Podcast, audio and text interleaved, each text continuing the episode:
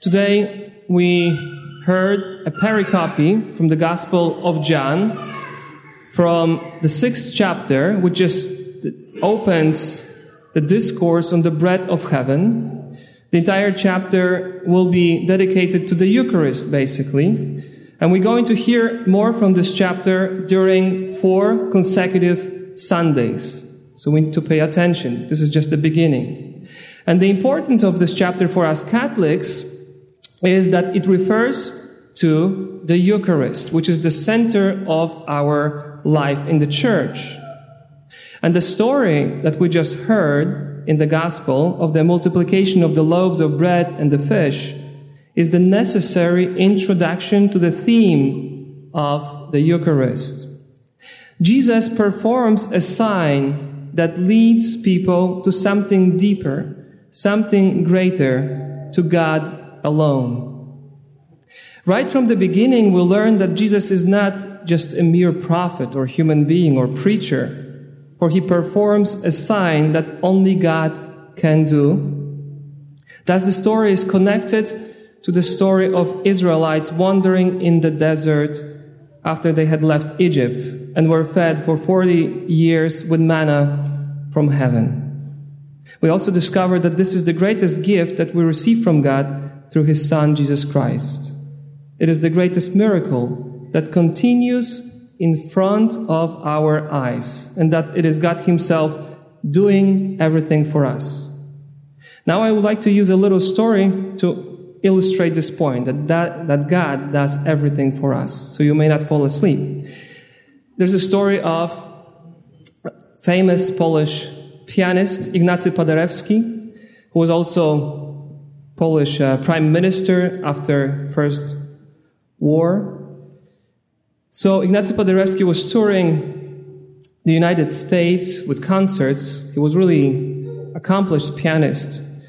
And this is just before the concert starts. A mother took her little son to a concert by Paderewski to expose him to this great talent of this Polish pianist. They are, arrived early at the concert and were seated near the front. As they waited for the concert to begin, the mother entered into conversation with other people around her. Eventually, the hour of the concert came the lights began to dim, everyone turned their attention to the stage and the grand piano. The mother looked up and was suddenly horrified. Her son was sitting at the piano and banging out with one little finger, Twinkle, twinkle, little star. She was paralyzed and didn't know what to do. As she began to make her way to the platform, Ignacy Paderewski himself appeared on stage. He went over and sat down beside the child. He whispered in the child's ear, Don't quit, keep playing. As the little boy continued to play, Paderewski reached down with his left hand and began to fill in the, ba- the bass part. Then, with his right arm around the little boy, he added a running obligato. Together, the master and the young novice held the crowd mesmerized. In the end, the crowd cheered. This is the end of the little story. Supposedly, it's true. Uh, and I use this story to show what God does for us. It is not what we do for God, it is how we are immersed in God's love, and it's not what we play, it is what God is playing in our life. This is just a little analogy. For in our Christian faith, our Catholic faith, we sometimes th- think, tend to think that we have to do everything for God. And this is just the opposite.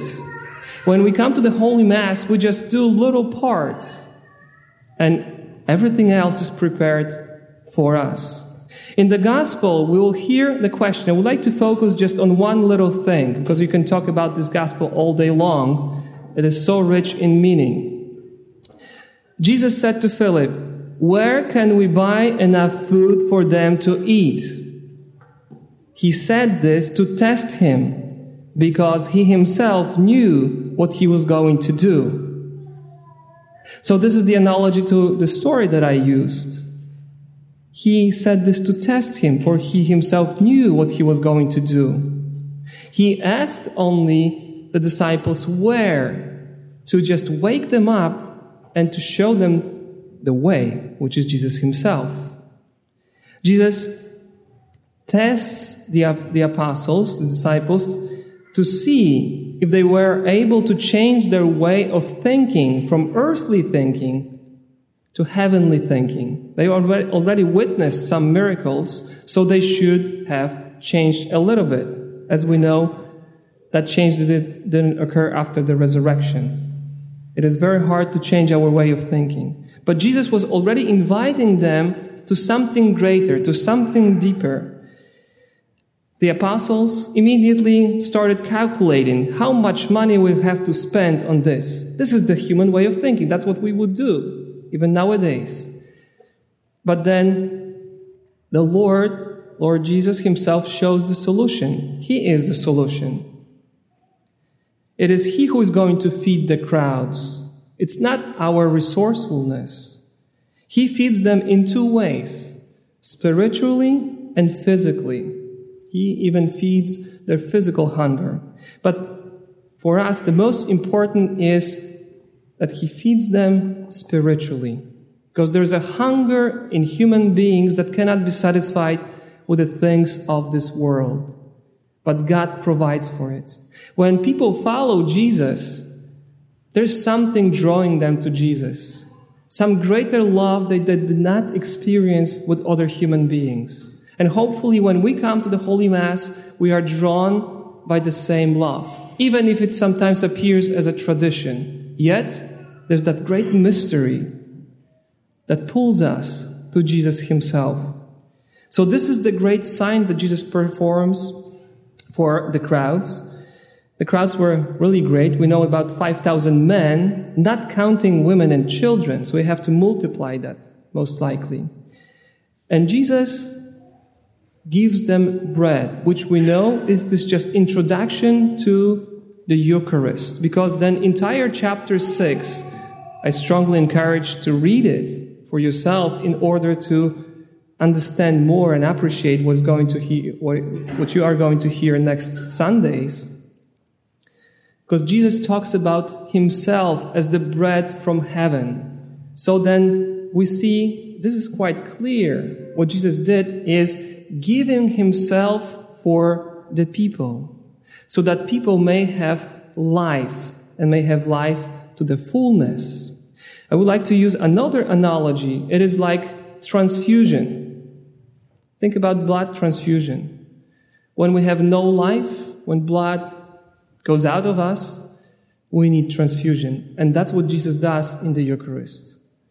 He gives his own body and blood so that we may have divine life in each one of us. So we have to remember that when we come to the Holy Mass, the Eucharist, it is not a symbol. It is not a cookie. Unfortunately, a lot of people treat the Holy Eucharist and communion as if they were receiving some kind of cookie, as they say in Spanish, galleta.